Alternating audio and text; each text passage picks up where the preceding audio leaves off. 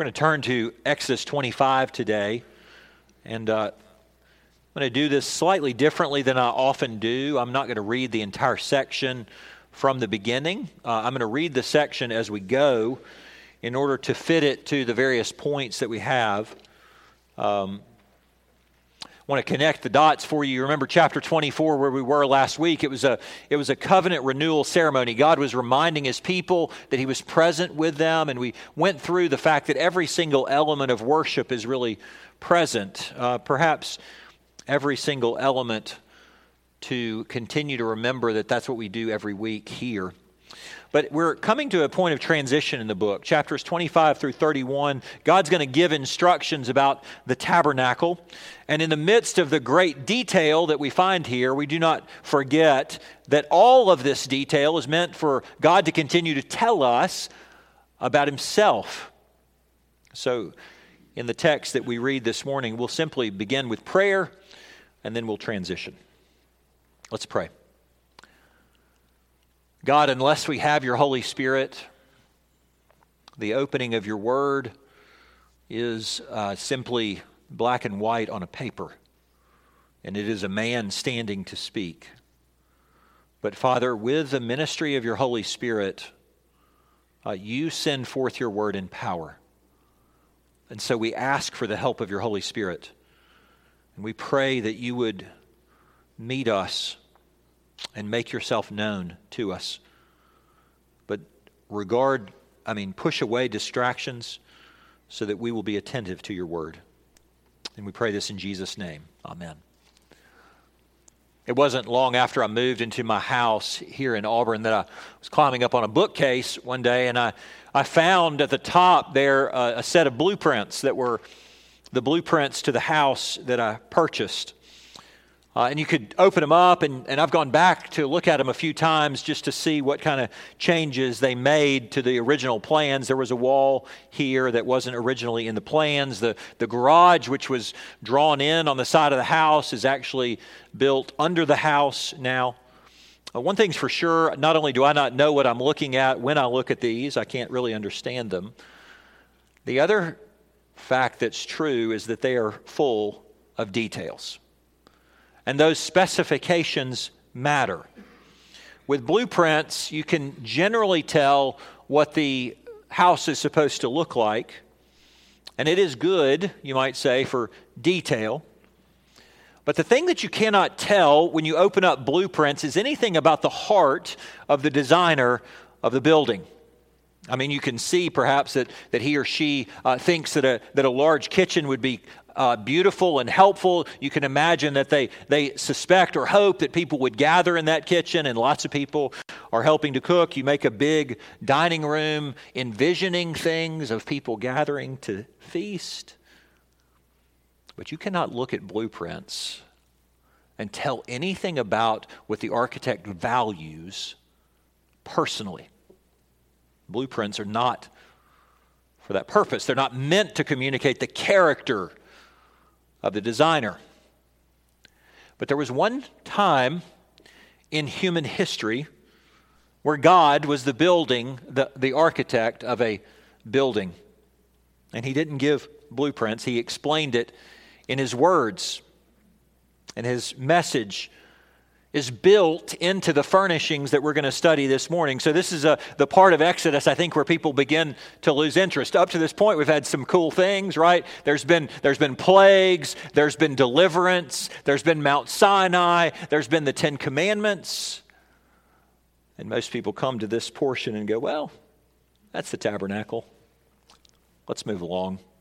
Well, we're not going to do that, and here's why we're not going to do it. All Scripture is God breathed. It's profitable for teaching, for reproof, for correction, for training in righteousness. But more than that, that's certainly true. But God is still speaking. And here's the message He says, I intend to dwell with my people. And so this morning, we're going to see that God intends to dwell in your heart in holiness and mercy as nourishment and then as light. So, first, we begin with the fact that God intends to dwell in our hearts. If you've got your Bible still, go back to chapter 25. We're going to read verses 1 through 9. This is God's word. The Lord said to Moses, Speak to the people of Israel that they may that they take for me a contribution from every man whose heart moves him you shall receive the contribution from me and this is the contribution that you shall receive from them gold silver bronze blue and purple and scarlet yarns and fine twined linen goat's hair tanned ram skin goat skins acacia wood oil for the lamps, spices for the anointing oil and for the fragrant incense, onyx stones and stones for setting, for the ephod and for the breastplate. And let them make for me a sanctuary that I may dwell in their midst, exactly as I show you concerning the pattern of the tabernacle and of its furniture, so you shall make it. And so Yahweh is really making a proposition for his people. He says, I'm going to live with you in fact, the, that's what the tabernacle is for. God is going to pitch his tent right in the middle of the camp. And from the start, you notice that his dwelling with his people hinges on three things it, it, it hinges first on willing hearts, secondly, on costly giving, and then thirdly, on careful obedience. Uh, you can see the willing hearts immediately in verse 2.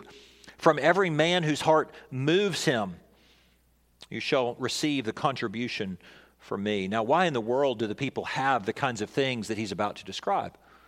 Well, they have them because when they left Egypt, the Lord allowed them to plunder the people of Egypt, and so they take all of these treasures with them. And so he says, I gave them to you, now I want you to open your hands and give them back to me. Uh, do you think it's possible that the, that the high king of heaven could make a building on earth for himself, the one who spoke, and there was light and trees and land and mountains? Of course. It's not as if he needs their help. But as one writer says, he's delegating this opportunity to his people so that they receive the gift of experiencing generosity, of experiencing self sacrifice. It's another way for them to participate in the relationship with the Lord. I wonder if you see giving that way as an opportunity to see your own heart moved by a God who has first been generous to you, and thereby to experience, even to, to learn the blessing of generosity. Giving to the Lord is a way for God's people to learn to sacrifice something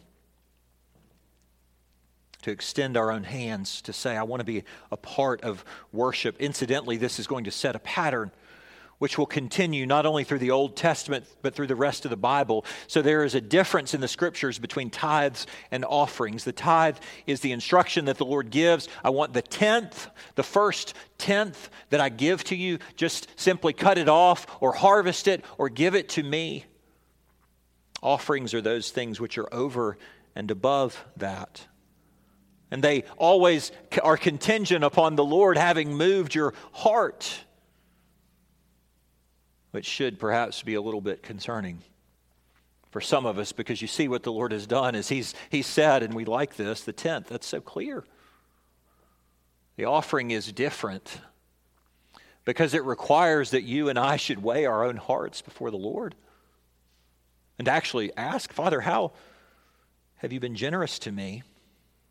How are you inviting me, even welcoming me to open my hands to give to you? That's why you'll hear me say the phrase, we are giving to the Lord his tithes and our offerings. God intends to dwell in your heart, and his offer to dwell with them hinges on willing hearts, but you notice it also hinges on costly giving. Take a look at verse 3. Here's the contribution. He goes through, he lists gold, silver, bronze, blue, purple, scarlet yarns, uh, uh, goat's hair, tanned ram skin, many other things, including acacia wood. In fact, perhaps the only thing on the list that is not costly to them would be acacia wood. It's, it's a wood that's extremely abundant in the Sinai Peninsula where they live at this moment.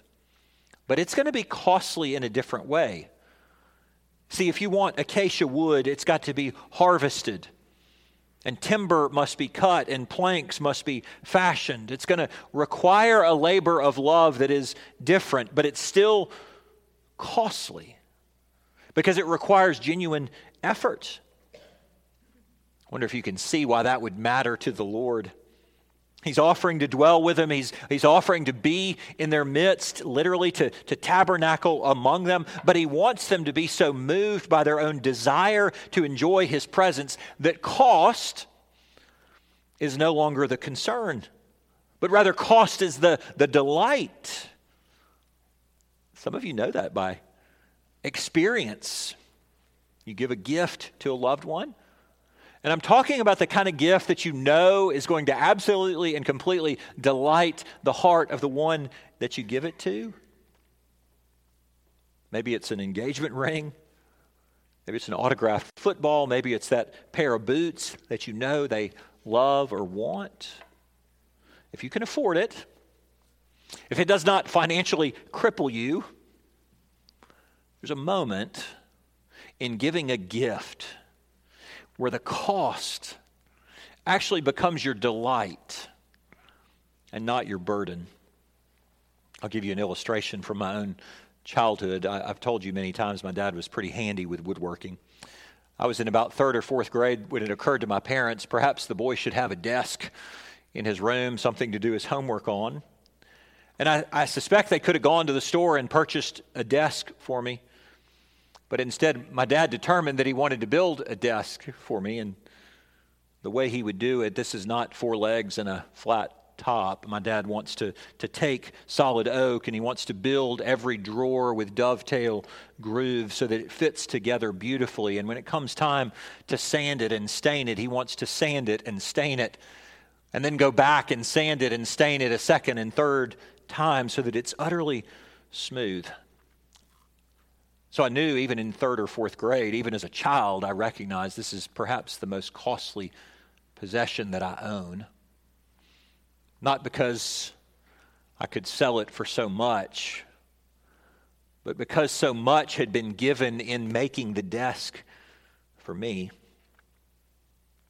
And if I, as a third or fourth grade boy, could see that, how much more did my dad know the cost? Having labored for hours in the shop making this thing. See, that's exactly what the Lord intends to communicate here. God knows that it is such a joy to be a, a giver. It's such a joy to know that what you have, have given to the Lord is, in fact, costly. You also recognize, don't you, that when you give to the Lord something that didn't cost you anything at all, Somehow, even if the gift is expensive, it doesn't feel like quite so great a sacrifice. And when you give something that costs a lot, it moves from your burden to your delight. How much more true is that when you give to the Lord? If you're willing to change the sheets, if you're willing to dust in the guest bedroom and vacuum and, and wipe down the bathroom and scrub the toilet for a friend who is coming to stay overnight. Well, here's a God who's coming to live in your midst. God intends to dwell in your heart, and his offer requires willing hearts and costly giving, but thirdly, careful obedience.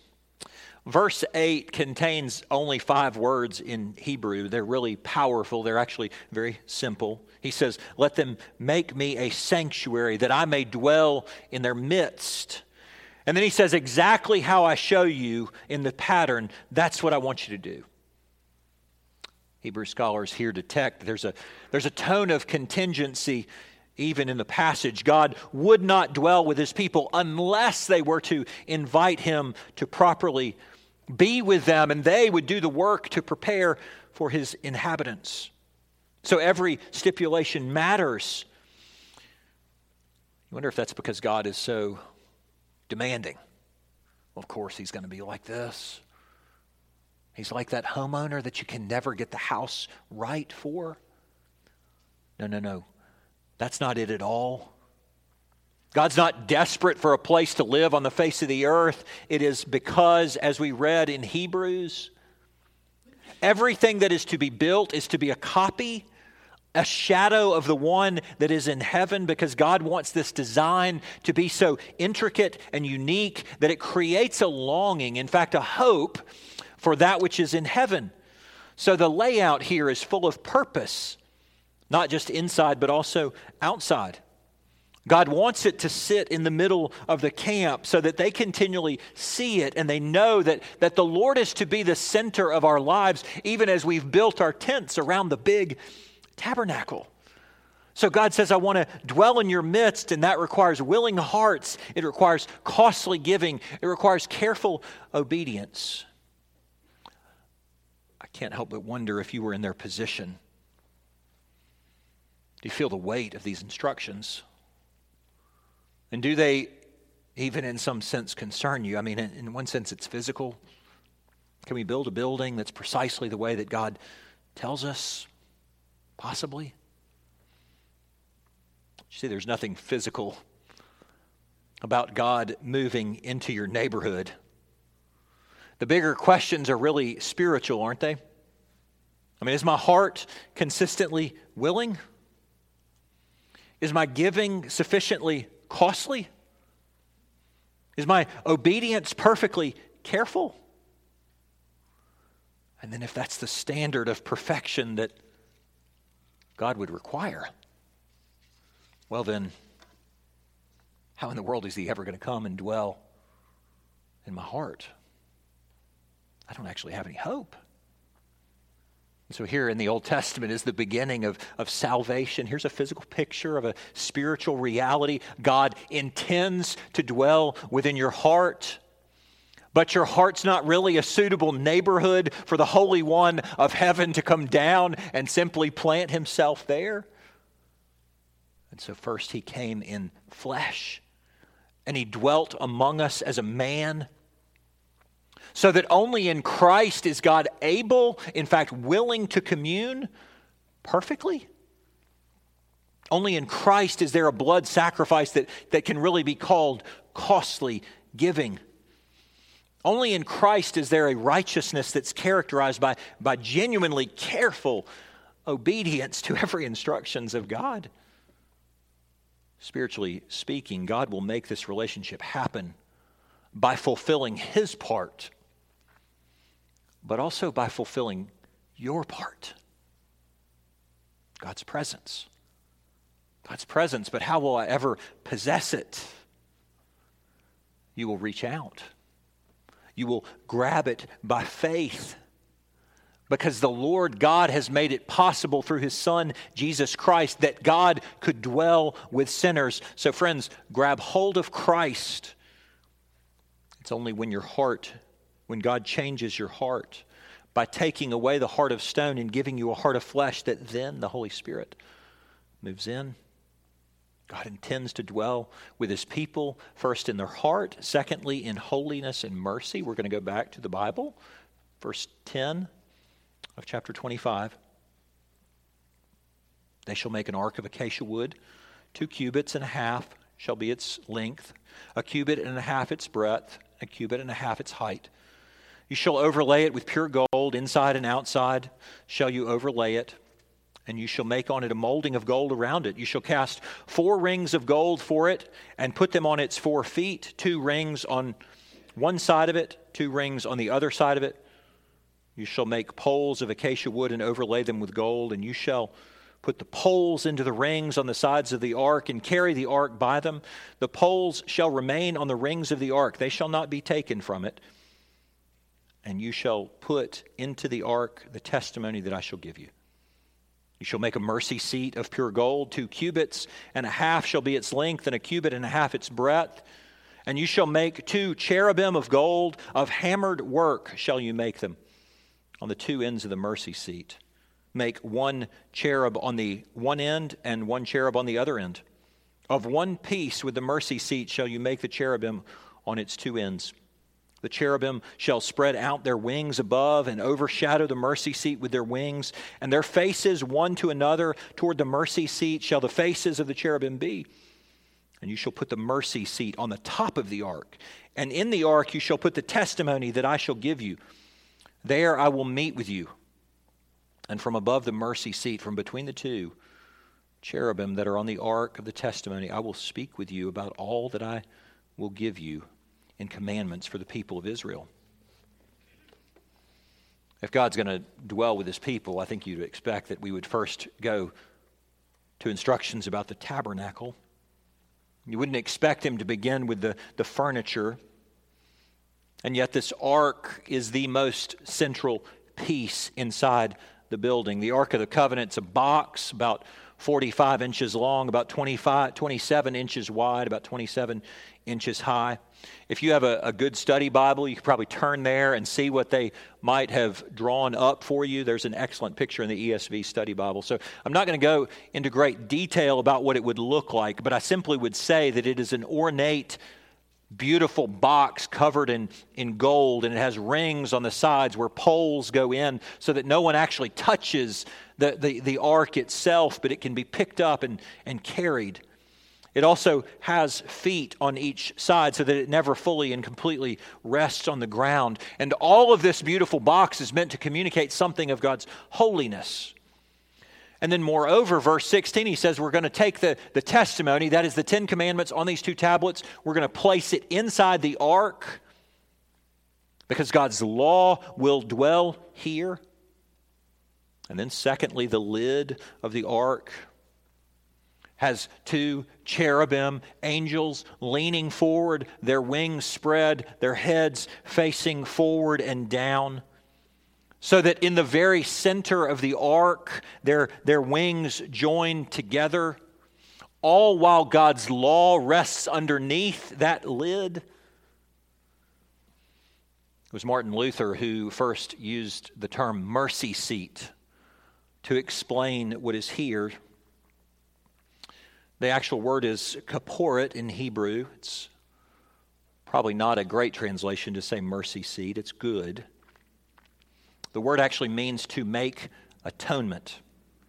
So later in the book of Leviticus, this is actually the spot wherein the blood sacrifice is going to be made. When the priest comes in and he offers a sacrifice first for his own sins and then secondly for the sins of his people, atonement for sins is made right where those wings join together of the cherubim. And perhaps the word seat is a little bit misleading in English. We think of it like it's a chair or like a throne.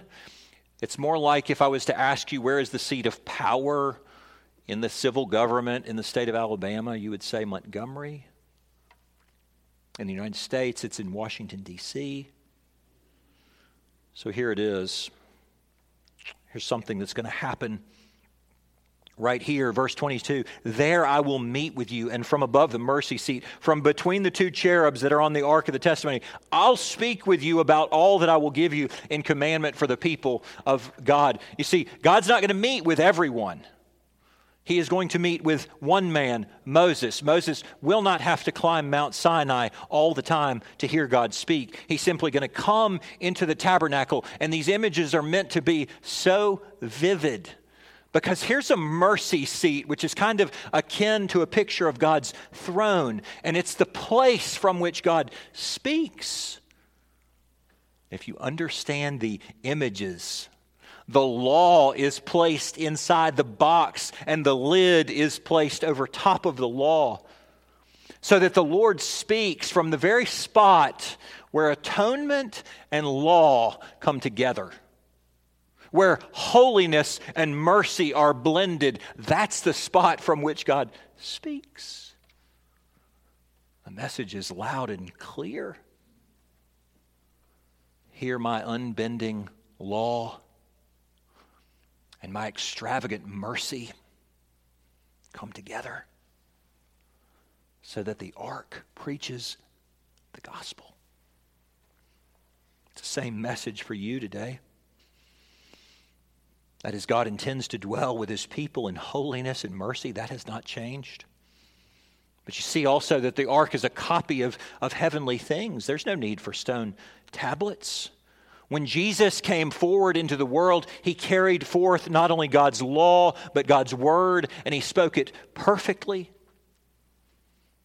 No more need for a physical mercy seat. The book of Hebrews tells us that Christ himself entered into the Holy of Holies, and there, on the true seat of atonement, Christ made the sacrifice. He spilled his own blood, and he didn't have to spill his blood to pay for his sins because he had none. He spilled all his blood for your sins and mine. You see, we are here today to worship the living God because Christ did what Moses never could do to provide one full and final sacrifice because God really does intend to dwell with his people. But how?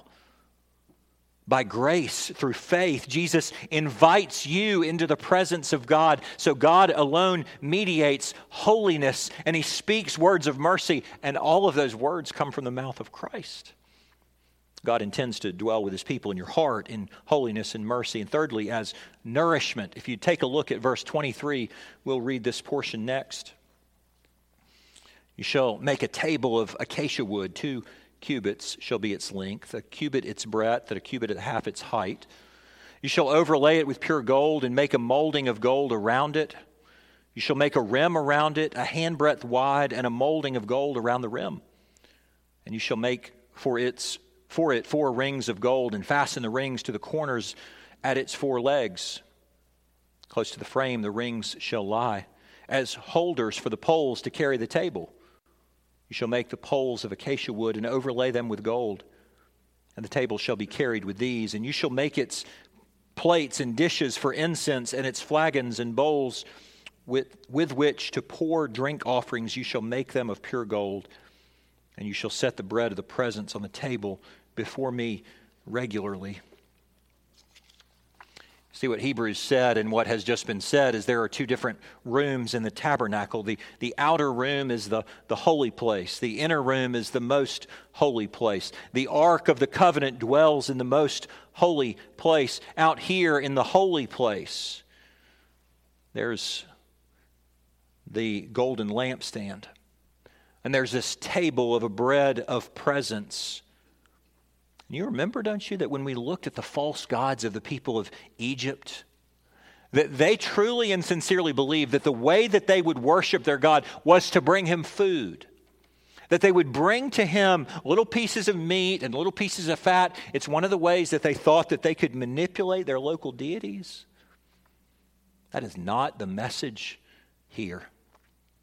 No, there are 12 loaves of bread which sit in the, in the presence of God and the priest is going to continually bring that bread in, is it because God's hungry?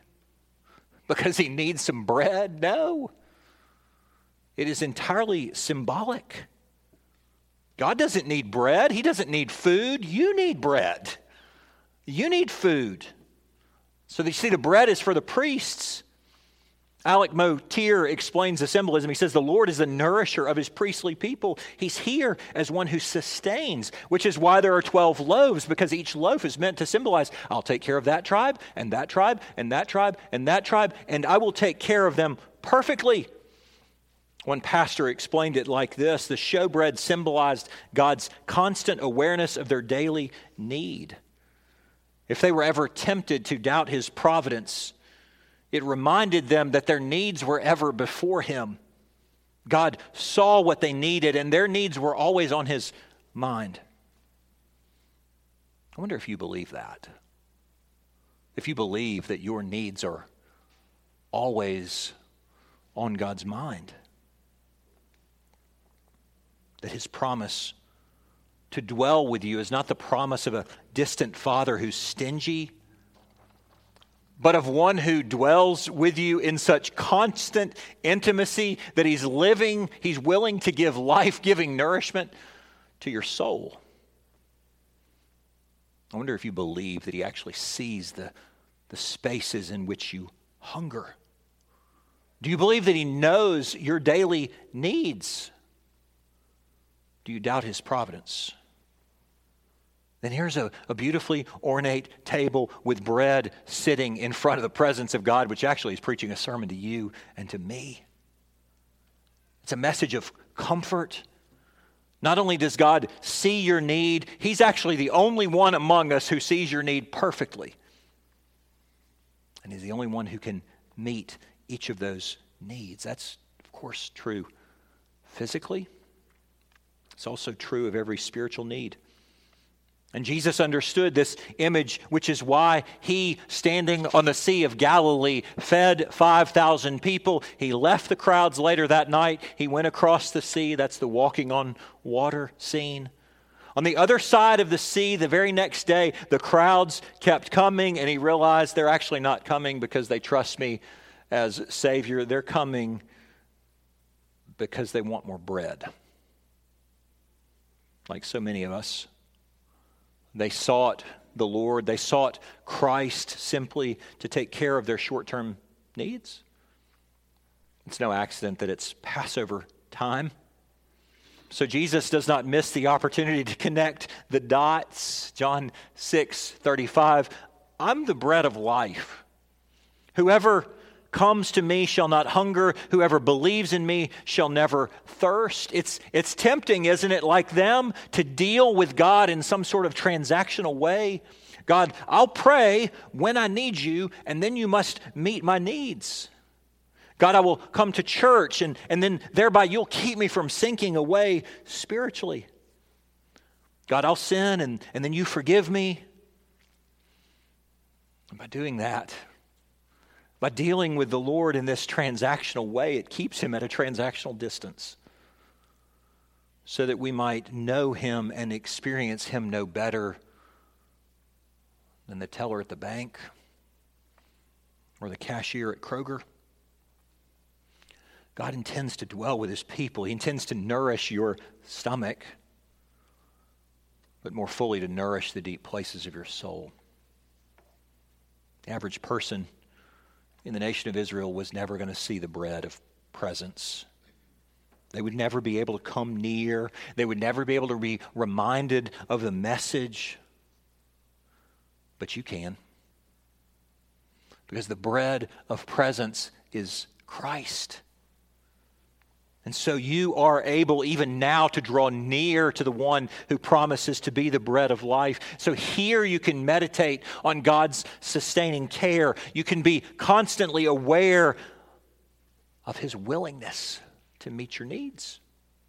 Sure, God intends to dwell with his people in your heart in holiness and mercy as nourishment, but then finally as light. So we're going to pick up at verse 31 and read through the end. You shall make a lampstand of pure gold. The lampstand shall be made of hammered work, its base, its stem, its cups, its calyxes, and its flowers shall be of one piece with it. And there shall be six branches going out of its sides, three branches of the lampstand out of one side of it, and three branches of the lampstand out of the other side of it. Three cups made like almond blossoms, each with calyx and flower on one branch, and three cups made like almond blossoms, each with calyx and flowers on the other branch. So, for the six branches going out of the lampstand, and on the lampstand itself, there shall be four cups made like almond blossoms with their calyxes and flowers, and a calyx of one piece with it under each pair of the six branches going out from the lampstand. Their calyxes and their branches shall be of one piece with it, the whole of it a single piece of hammered work of pure gold. You shall make seven lamps for it, and the lamp shall be set up as to give light on the space in front of it. Its tongs and their tray shall be of pure gold. It shall be made with all the utensils out of a talent of pure gold. And see that you make them after the pattern for them which is shown you on the mountain. It's a little bit challenging for us to put together what is here. The tabernacle is to be a, a, a tent four layers thick.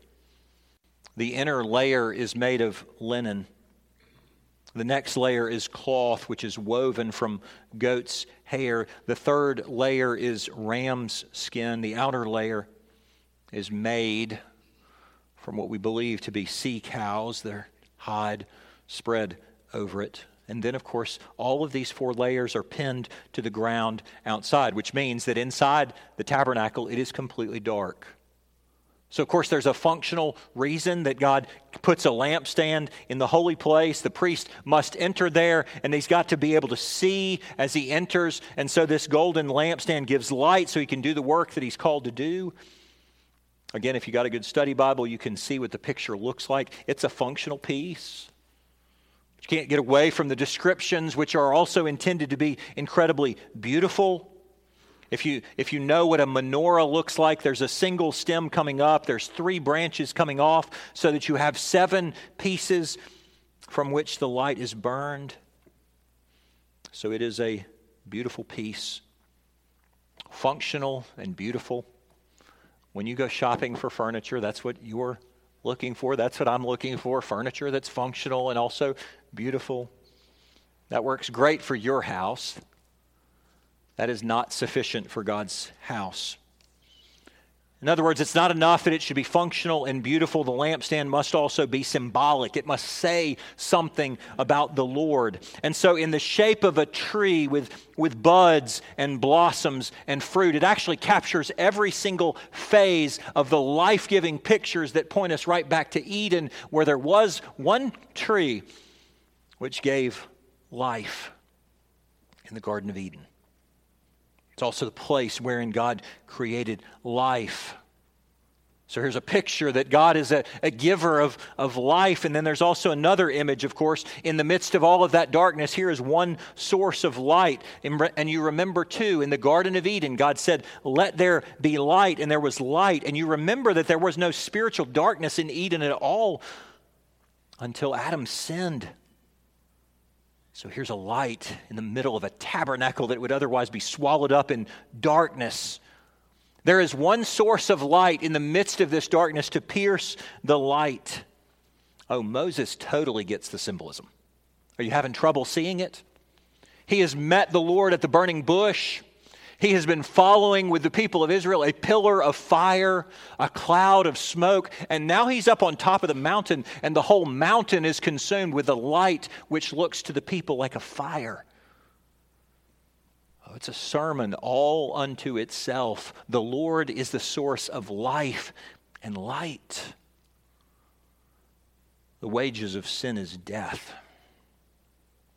If you know Jesus, if you didn't know Jesus as your Savior, you would be sentenced to death. If God did not first shine the light of Christ into your heart, you would be overcome already with complete darkness. And you would only dwell in darkness. And it is from that reality that Jesus cries out in John chapter 8, and it seems random in John. He goes, I'm the light of the world. Whoever follows me will not walk in darkness, but will have the light of life. And so, this golden lampstand preaches a message to you and me today. God intends to dwell with you, but He finds in your heart too much darkness to move into the neighborhood of your heart. How will He live with you? How will He dwell there? He sends forth His Holy Spirit, and that Holy Spirit turns on the light. In those dark places of your soul, He shined light in there so that you could reach out spiritually and embrace Jesus Christ. The tabernacle is not just a tent. These are no ordinary furnishings. This is a sign of God's promise. God intends to dwell with his people in heart, in holiness and mercy in nourishment and as light. All of which points us to the God who is willing to come near. And the table tells us that same message. Let's pray.